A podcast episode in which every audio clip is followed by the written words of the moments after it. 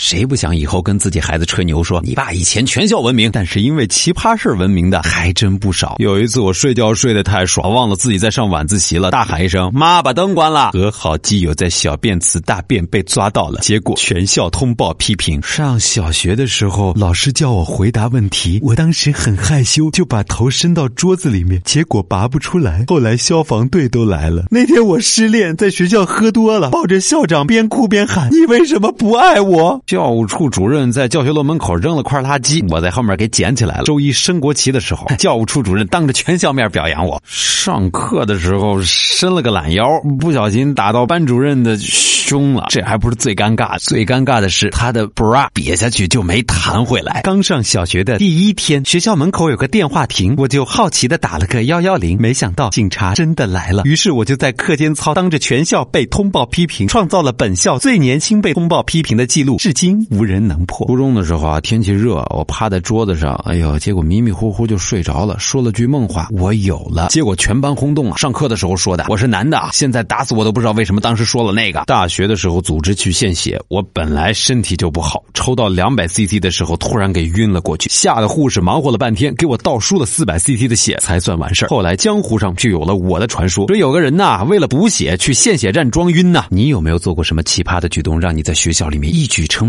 当年我成名是因为打架，对方来了一大堆的人，上来就把衣服脱了，吓得我把裤子给脱了。